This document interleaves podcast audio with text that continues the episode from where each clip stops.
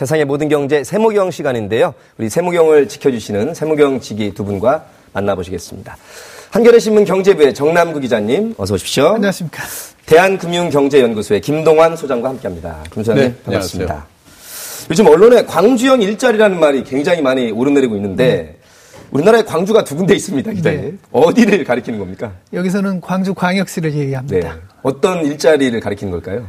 이게 2014년에 먼저 시작됐거든요. 광주 시민사회에서 이야기가 나오고 광주시가 함께 에, 자동차 산업밸리를 만드는 구상을 했습니다. 네. 그러면서 어, 일자리를 새로 만들어야 되는데 일자리도 어, 아주 질이 나쁘지 않은 괜찮은 일자리를 새로 만들어야 되겠다. 그런데 네. 지금의 임금 수준으로는 그 기업들이 투자를 하기가 좀 쉽지 않다. 그러니 에, 자동차 공장을 짓는데 에, 기존의 임금보다는 매우 낮추고 음. 어, 대신에 벌써 매우라는 표현을 쓰셨는데 매우입니다. 매우. 약간 낮추는 게 아니라 매우라는 표현 들어갈 때부터 뭔가 심상치 않아 보입니다. 음. 네. 노조 쪽에서 노동자 쪽에서 받아들이기 힘들 것 같은 느낌 뭐 벌써부터 구, 드는데. 구체적인 얘기는 조금 네. 이따가 더 하기로 네. 하고요. 일단 임금을 낮추고 대신 기업은 투자를 하고 네. 그러면 그 낮은 임금은 아 이제 정부 중앙 정부와 지방 정부가 복지로 아, 어느 정도 보전을 하고 예.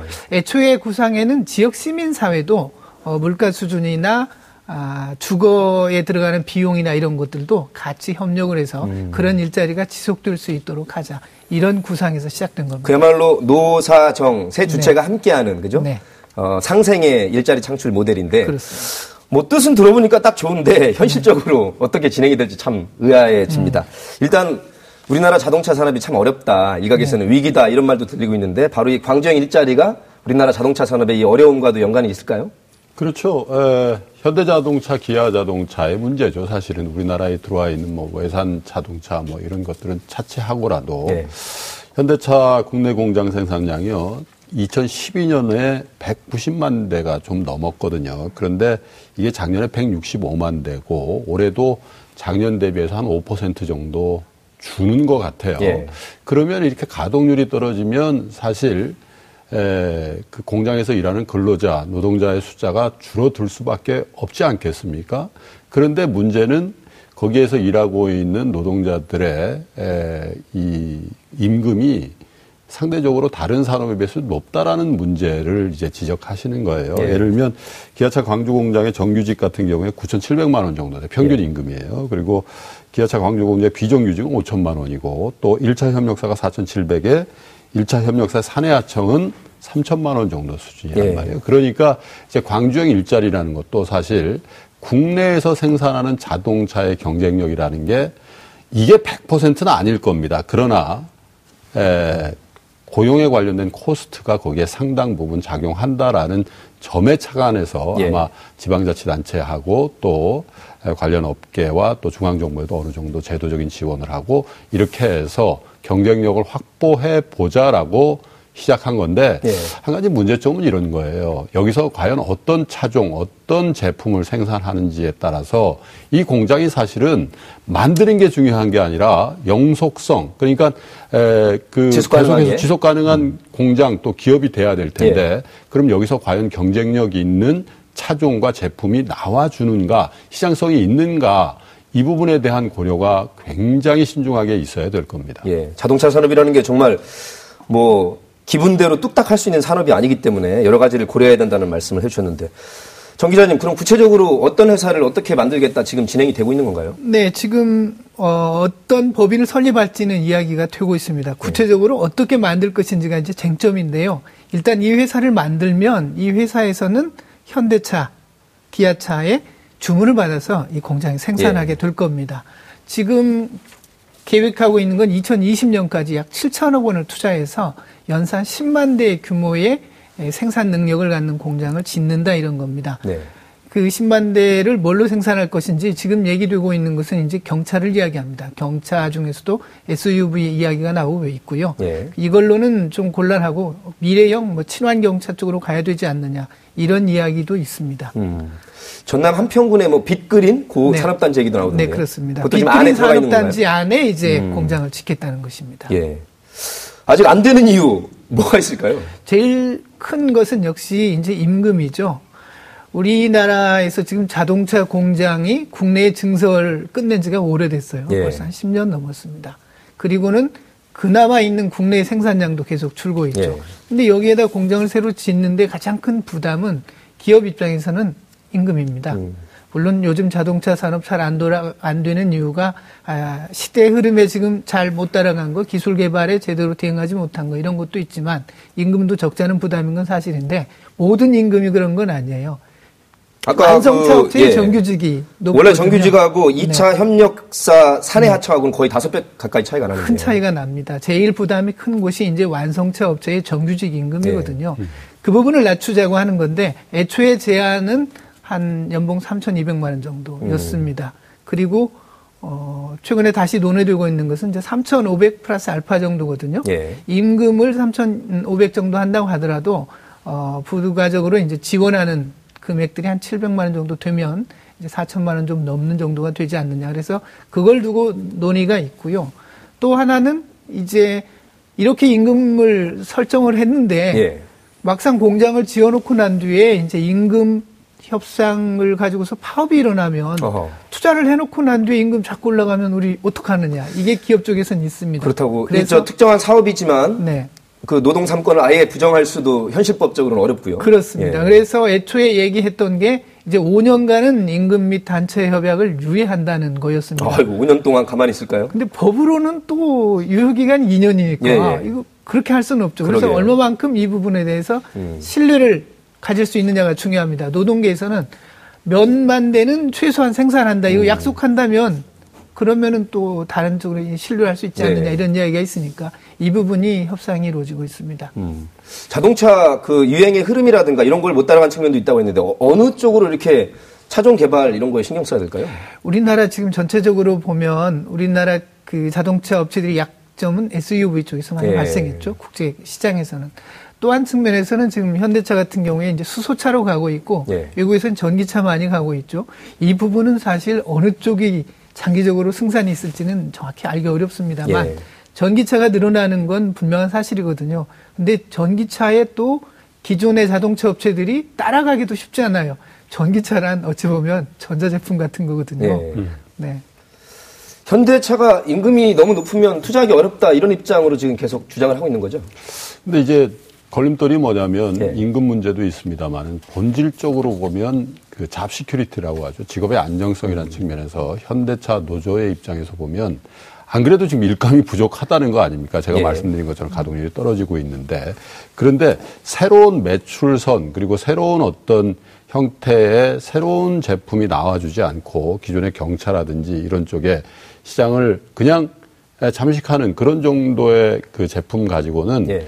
일자리를 나누는 잡쉐어링 같은 효과가 있을 거거든요. 음. 그러면 이제 기존에 고용이 돼 있던 에, 현대차 그 노동자들의 어떤 에, 이 어떤 직업의 안정성이라는 게 떨어질 거다. 다른 자동차 공장의 일자리를 가져온다 빼야 그렇죠. 그러니까 새로운 신규. 매출이 에, 창출이 돼야지만 이게 의미가 있는데 그럴 수 있는 차종이 과연 뭔지도 사실 해법이 불분한 뿐더러 예. 지금 정, 에, 정 기자께서 말씀하신 것처럼 현대차가 그러면 에, 대외적으로든 대내적으로든지 뭔가 새로운 돌파구를 만들면서 이 새로운 아이템을 이 공장에다 하겠다. 예. 이렇게 되면 해볼 만 할 것 같아요. 근데 사실 경차라는 게요. 우리나라에서 연산으로 한 20만 대 만드는데 국내 수요는 지금 줄고 있는 데다가 예. 10만 대가 채 안 된단 말입니다. 그러면 10만 대 이상을 해외에 갖다 팔고 있는 상태에서 10만 대를 만약에 더 만들어 버리면.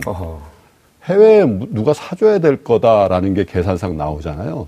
근데 쉽지 않을 거다라는 얘기죠. 왜냐하면 사실은 SUV 경차라는 얘기를 합니다만은 우리 현대차가 한 가지 크게 미스한 게 뭐냐면 지금 국제 유가가 50달러 언저리에 있거든요. 네. 근데 현대차가 제일 잘 나갈 때는 유가가 100달러 이상에서 연비라든지 이런 거 가지고 경쟁력을 했는데 미국의 셰일이 개발이 되면서 이제 미국 사람들이 좀 중후장대한 차들을 이제 찾게 되고 그게 SUV란 말이에요. 예. 거기에 이제 에, 발맞추지 못한 부분도 있는 데다가 또 하나는 사실은 몇 년 전에 삼성동 부지를 사는데 너무 큰 돈을 썼어요. 10조 이상을 썼단 말이에요. 근데 아시는 것처럼 볼보라든지 제규어 렌지로, 랜드로버 이런 것들이 다 2조 원대 M&A 중국 기업들이 하고 인도 기업들이 한 거 아닙니까?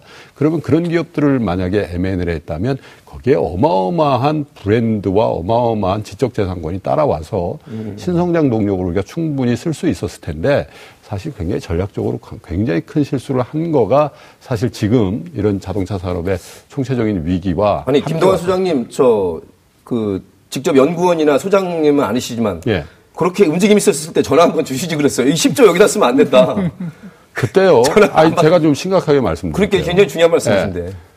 굉장히 많은 업계 관계자들이 음. 이거는 무리하다. 그리고 그 이후에 그런 얘기가 있었군요. 당시에 주가가 25만 원 이상이었어요. 오늘 아. 얼마인 줄 아십니까? 네.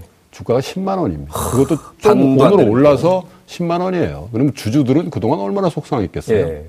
예. 지금 현대차 노동조합이 반대를 하고 있잖아요. 네. 뭐 이유는 짐작은 됩니다만 명시적으로 제시하고 있는 게 어떤 게 있을까요? 사실 첫 번째 문제는 이제 이게 그렇게 큰 공장은 아니거든요. 예. 연산 10만 대라고 하면 지금 직접 고용 인력이 1000명이고 어, 간접 고용 인력까지 해서 만 명 수준이라고 하는데 예. 이쪽에서 생산을 하고 그러면 전체적으로 지금 시장이 안 커진다면 다른 쪽에 아무래도 물량이 증가하는데 부담이 되겠죠. 음. 감소할 수도 있고요. 그래서 다른 쪽에 일자리 문제가 일단 걸리고요. 또 하나는 임금의 하락입니다. 아. 임금 수준의 하락인데 지금 완성차 업체의 정규직 평균 임금 수준이 연 9천만 원 안팎이거든요. 네. 물론 성과급이 얼마나 나오느냐에 따라서 변동폭이 꽤 큽니다만 네. 모든 임금을 합쳤을 때 그 정도 되는데 여기가 지금 보면 4,500만 원이 좀 안 되는 수준이니까 네. 전체적으로 임금 수준을 많이 낮추죠. 이게 네. 사회적으로 임금을 인하하라는 압력으로 작용할 가능성이 있죠. 그런 점을 우려하는 것 같습니다. 네. 어제부터 광주시 투자협상단이 서울에 와서 지금 이 현대차와 투자 협상을 재개했는데 김 수장님 이 협상 어떻게 될 것 같습니까? 쉽지 않은데요. 일단은 광주 쪽에서 노동계에서 어떻게든 좀 해야 되겠다라는 어떤 진일보된 의사표명이 있었고 또 정부에서도 또 여당에서도 물론 그런 사실이 없다라고 하지만 광주에서 안 되면은 그냥 공모를 하겠다. 음. 그런 분위기도 감지가 되거든요. 공모를 한다? 거제라든지 군산이라든지 이제 하겠다는 거 아닙니까? 예. 그렇기 때문에 광주에서는 어떻게 해서든지 이 일자리 창출을 위해서라도 유치하려고 하는데 과연 현대차에서 어떤 전향적인 자세로 여기 협상에 임할런지가 관건이다 이렇게 보여지네요.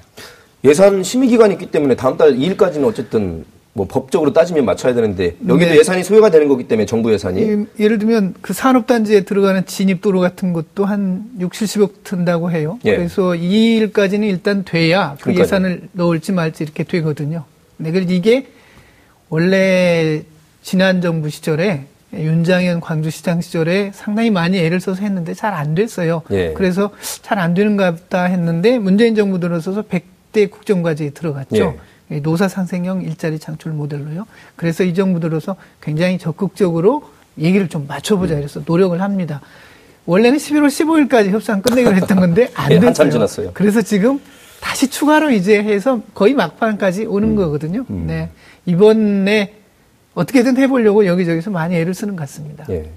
이게 이제 임금은 줄이되 일자리는 창출해보겠다는 의도고 네. 노사정 3주체가 잘 상생을 해보자는 모델인데 지금 진행되는 거 보면 쉽지가 않고 잘 돼야 뭐 군사형 일자리 얘기도 나오고 있는데 두 분께서 만약에 이 노사정의 중요한 그 어, 자리에 계시다면 네. 지금 이 시점에서 어떻게 좀 풀어나가실 건지 좀 간단히 좀 말씀해 주시죠. 글쎄 이제 산업계 이렇게 현대차에서도 상당폭 양보를 해야 되는 부분이 있고요. 또 이 경영진에서는 비전을 보여준다 생각해요. 아까 우리가 차종 얘기도 했습니다만은 네. 여기에 그냥 구태의연하게 그냥 에, 다른 쪽에서의 일자리를 일로 이전시키는 정도의 아이템 가지고는 서스테이너블 하지 않다. 음, 그러니까 지속가지 않지 않다라는 네. 측면이 저는 더 걱정스럽고 네. 또 노동계의 입장에서도 사실 아까 임금 테이블에 대해서 말씀이 있으셨습니다마는 어느 정도까지는 에, 자동차 산업이 지금 붕괴를 하게 되면은 사실은 작년 재작년에 우리가 조선에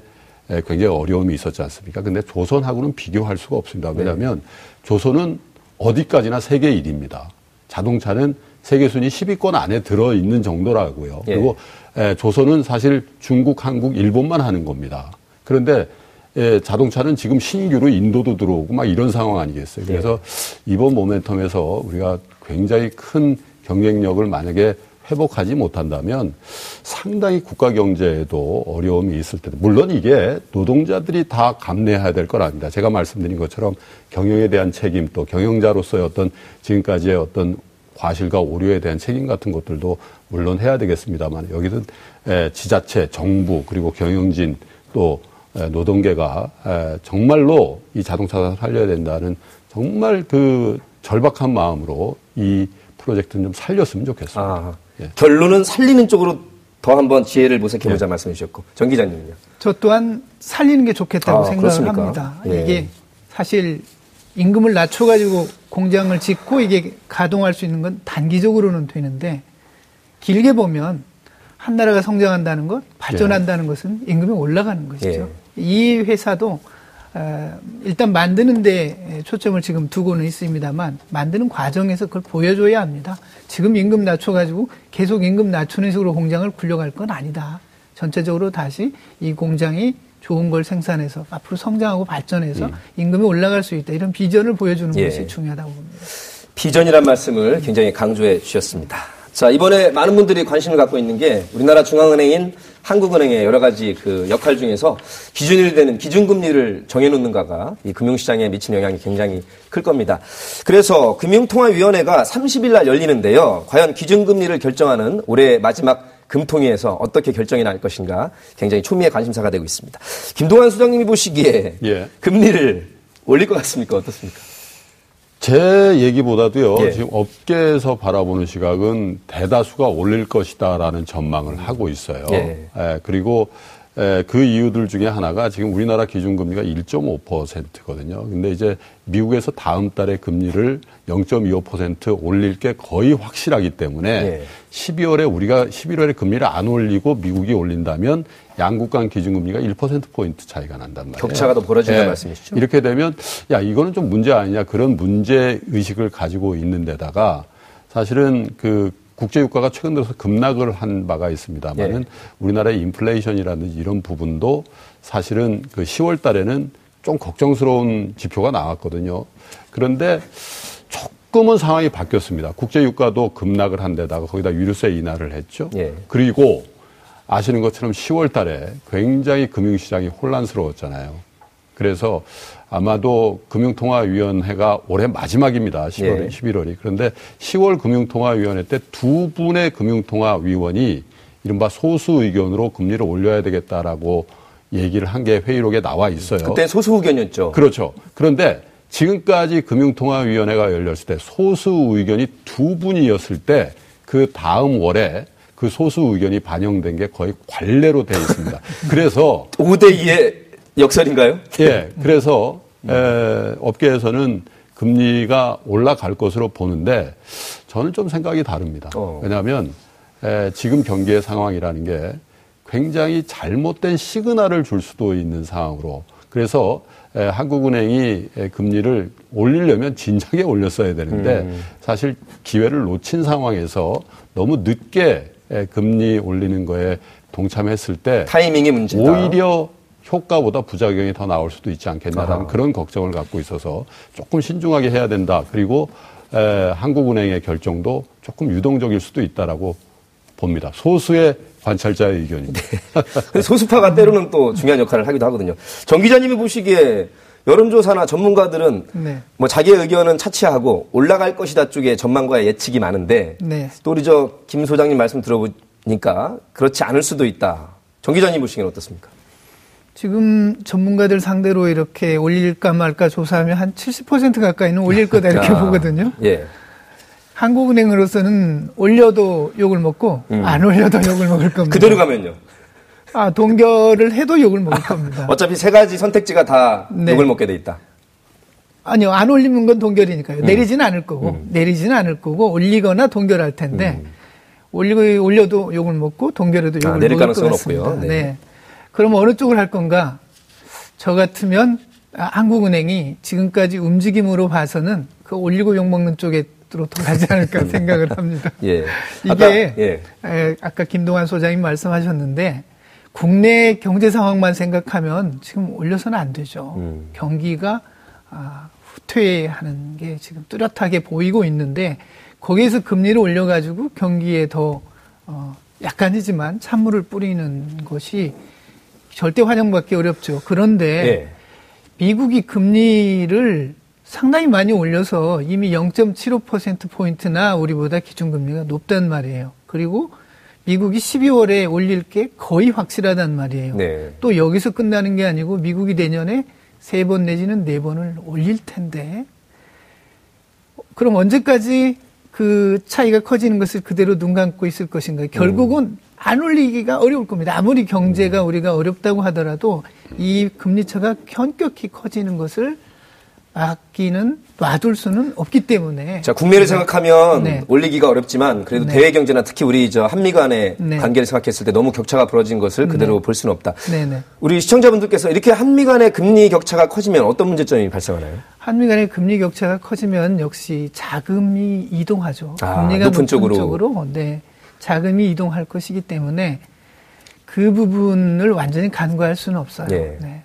이 차이는 일단 내년으로 가면 점점 커질 텐데 그때 예. 가서 따라 올리면 너무 늦었다고 하겠죠. 제가 저는 좀그 첨언하고 점- 싶은 게요. 예. 네. 에, 저도 에, 한국은행이 금리를 올려야 된다라는 입장입니다. 그런데 조금 실기한 측면이 있다라는 말씀이고 에, 대체적인 전망은 올릴 것 같습니다. 그런데 우리가 좀 유념해서 봐야 될 건 예전 같으면 에, 우리 한국 금리와 미국 금리가 역전이 된다든지 아니면 같이 붙어버린다든지 그러면 에, 자금이 한국에서 빠져서 미국으로 환류되는 현상이 굉장히 또렷하게 나타납니다. 그런데 현재 우리 한국 경제는 사실은 안정성이라는 측면에서는 예전에 비해서 굉장히 강화돼 있습니다. 우리나라 국제 신용 등급이라는 게 일본보다 두 등급이 높을 정도니까 독일하고 같습니다. 예. 그런데 한 가지 우리 경제를 바라보는 외국인의 시각에서 걱정스러운 건 안정성이 아니라 성장성입니다.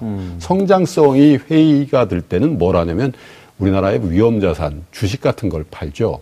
대신 아, 이 나라는 IMF 때도 그렇고 외환위기 때도 그렇고 채무에 대해서는 100% 갚는 나라라는 걸 지난 20년 동안 봐- 보여줬기 예. 때문에 우리나라 정부가 발행했다든지 우리나라 대기업 은행이 발행한 채권의 안정성에 대해서는 외국인들이 굉장히 잘 생각하고 있거든요. 예. 그래서 예전처럼 금리 격차가 1% 난다고 해서 돈이 마구 빠져서 우리나라의 외환위기를 추억하게 한다든지 그런 상황으로 너무 극단적으로 걱정하실 필요까지는 없을 것이다라는 판단을 예. 우리 금융통화위원들께서도 좀 하고 계시지 않을까 기대를 해보겠습니다. 지금 현재 뭐 가계부채가 1,500조 원에 이른다 이런 분석도 있는데 대출이 많은 분들이 걱정이 더 커지는 겁니까? 올라가게 되면 기준금리가 올라가게 되면 기준금리 올라가면 그 대출금리가 연동해서 바로 올라갑니다. 바로 올라가요. 예금금리는 시차를 좀 두고 올라가는데 예. 대출금리 은행들이 바로 올리거든요. 예. 그러니까 에, 근데 이 대출이라는 게 자산이 있고 수익 수입이 여유 있는 분들은 충분히 감내할 수 있는데 음. 지금 한계 상황에 돼 있는 분들은 예금금리가 0.25% 올라가면 대출금리 거기에 맞춰서 올라가도 그거보다 더 올라가든지 가상금리가 더 붙기 때문에 예. 그렇기 때문에 사실 정부가 어떻게 해서든지 내수를 살려보고자 여러 가지 유류세도 낮추고 뭐 하고 있지 않습니까? 일자리도 만들려고 어떻게든 하고 있는데 거기에 실질적으로 뭐 1억 빚이 있는 사람이라면 사실 어떻게 보면 그 금액 차이는 한 달에 2만 5천 원 정도, 2만 원 정도 차이니까 크지 않을 수도 있어요. 예. 그러나 경제 주체들의 투자 이 심리라는 게 경제 심리라는 게 굉장히 취약한 상태에서 중앙은행의 통화 정책을 긴축 모드로 갖고 간다. 이거는 굉장히 그 의미 있는 시그널을 줄 수가 있거든요. 예. 그렇기 때문에 에, 사실 여러 가지 대외적인 환경이라든지 자금의 환류 문제 이런 것들을 봐서는 금리를 올리는 게 타당할 수 있는 이유가 여럿 있습니다만 제가 보고 싶은 거는 지금 현재 기업하시는 분, 자영업하시는 분들 혹은 가게 주체들 이런 분들의 심리가 워낙 취약하기 때문에 예. 그 부분을 좀 더 과감하게 좀 감안해야 되는 시기 아닌가 그렇게 봐서 금리 인상을 좀 신중하게 해야 되겠다 이런 생각을 하고 있습니다. 현재까지 0.25% 포인트 정도 올릴 것으로 예상되는 데는 어떤 근거가 있을까요? 어, 미국이 지금 금리를 올리고 있습니다만 아주 완만하게 한 번에 올릴 때마다 0.25%포인트씩 올려가고 있지요. 예. 우리도 그러고 있습니다. 예. 물론 작년 11월에 한 차례 올렸는데 그때도 0.25%포인트를 올렸고요. 예. 시장에 에, 변화가 한꺼번에 크게 일어나지 않도록 음. 예측 가능하게 조금씩 조금씩 올리는 게 에, 요즘은 뭐 중앙은행들이 그렇게 대체로 하죠. 그렇군요. 1%의 저 4분의 1% 포인트로 네, 관례입니다. 그렇군요. 네. 네. 그런 관례도 예. 우리 시민들께서 요즘에 이 이슈가 굉장히 뜨고 있기 때문에 관심이 많아지는데 생활 경제로 들어와서 우리 저 소장님과 우리 정 기자님은 자기 분야에서 입지를 탄탄히 다셨기 때문에 대답은 안 하셔도 됩니다만 대출이 없으시죠? 아 있죠. 있어요? 대출 없는 사람이 어떡합니까, 이거? 그 저도 적자는 대출이 있습니다. 1년 이상 벌어서 다 모아야 갚을 정도로 아유. 대출이 있는데요. 예.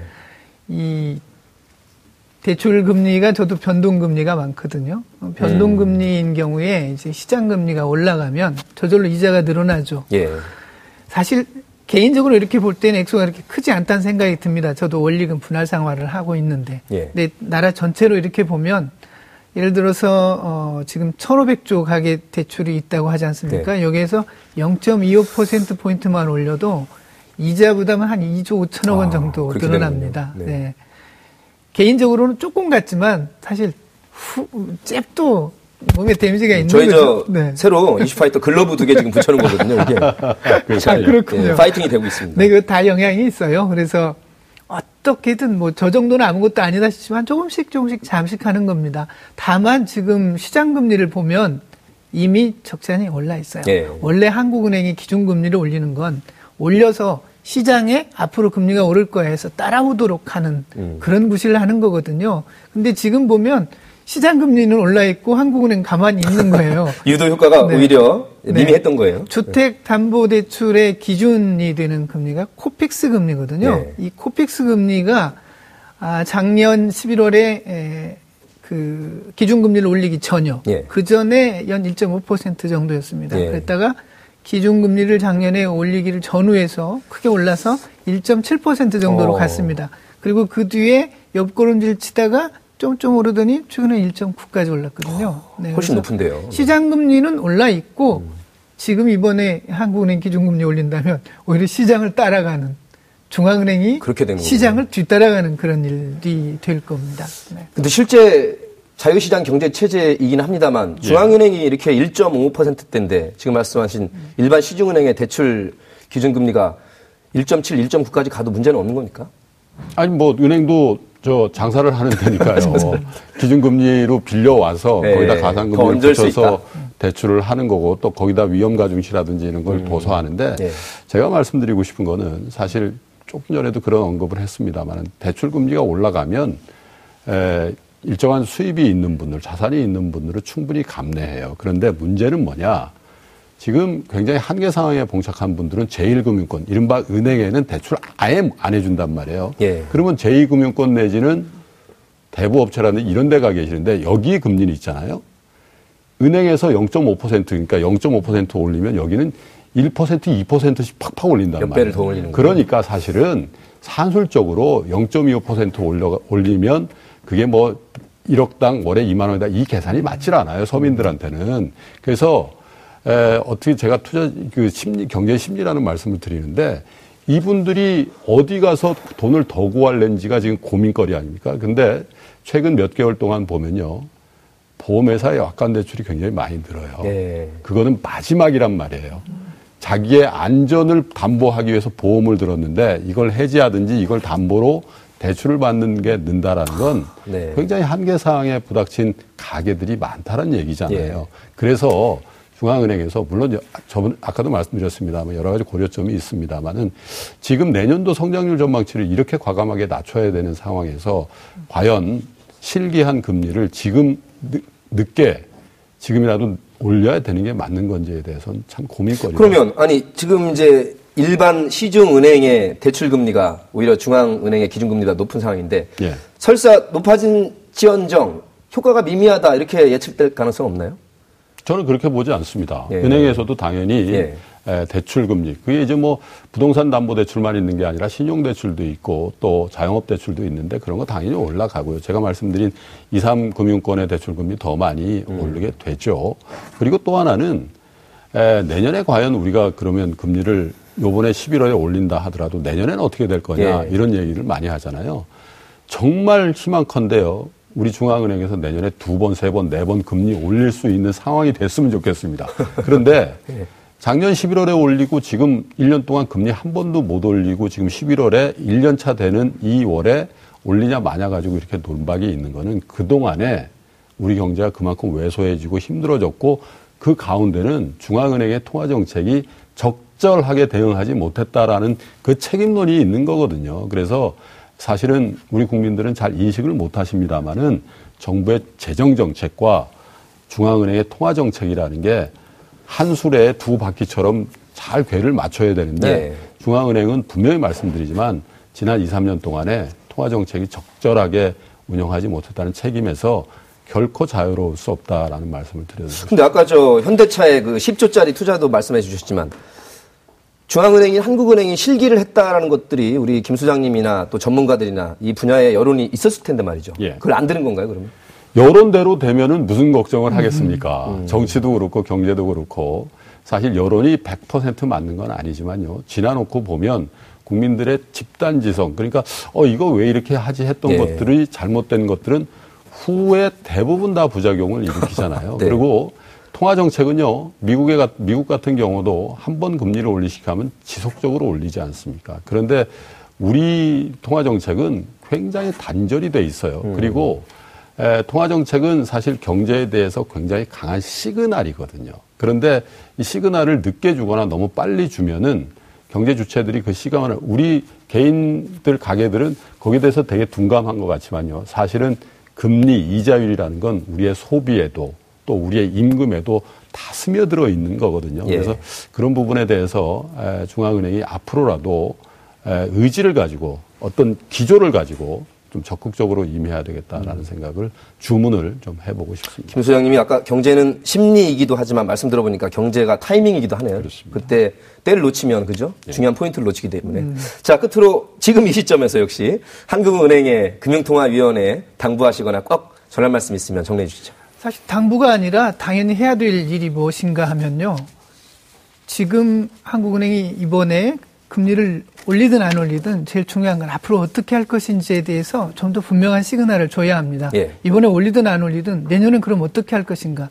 어떤 생각을 가지고 이 금리 정책을 펼쳐, 펼 것인가? 예. 이 부분에 대해서 사람들이 예측 가능한 정보를 좀 줘야 합니다. 알겠습니다. 네. 소통을 좀 했으면 좋겠어요. 에, 미국 그 페드라든지 미국 중앙은행의 역할을 하는 연준 같은 데들은 에, 위원들이나 또 지방 연준 의장 같은 분들도 총재 같은 분들도 언론이나 에, 이런 그 이런 자리에서 굉장히 의견들을 많이 개진하는데 예. 우리 금융통화위원들은 한국은행 총재를 제외하면 우리 국민들이 누군지도 잘 모르잖아요. 자꾸 나와서 네. 자기 의견이 이렇다라고 소통하다 보면 피드백도 받고 예. 그래서 또 좋은 결정이 나오지 않겠나 싶은데 너무 폐쇄적인 것 같습니다. 네. 오늘도 한국은행 금리 인상 이제 며칠 안 남았습니다. 올해 마지막 기준금리를 정하는 이 중요한 이슈에 대해서 우리 정 기자님과 김 소장님 맞습니다. 네, 맞습니다. 맞습니다. 여러분께서는 지금 생방송으로 진행하는 이슈파이터와 함께하고 계십니다. 오늘 방송 좋았나요? 방송에 대한 응원 이렇게 표현해주세요. 다운로드하기, 댓글 달기, 구독하기, 하트 주기. 더 좋은 방송을 위해 응원해주세요. 다운로드하기, 댓글 달기, 구독하기, 하트 주기. 기억하셨죠?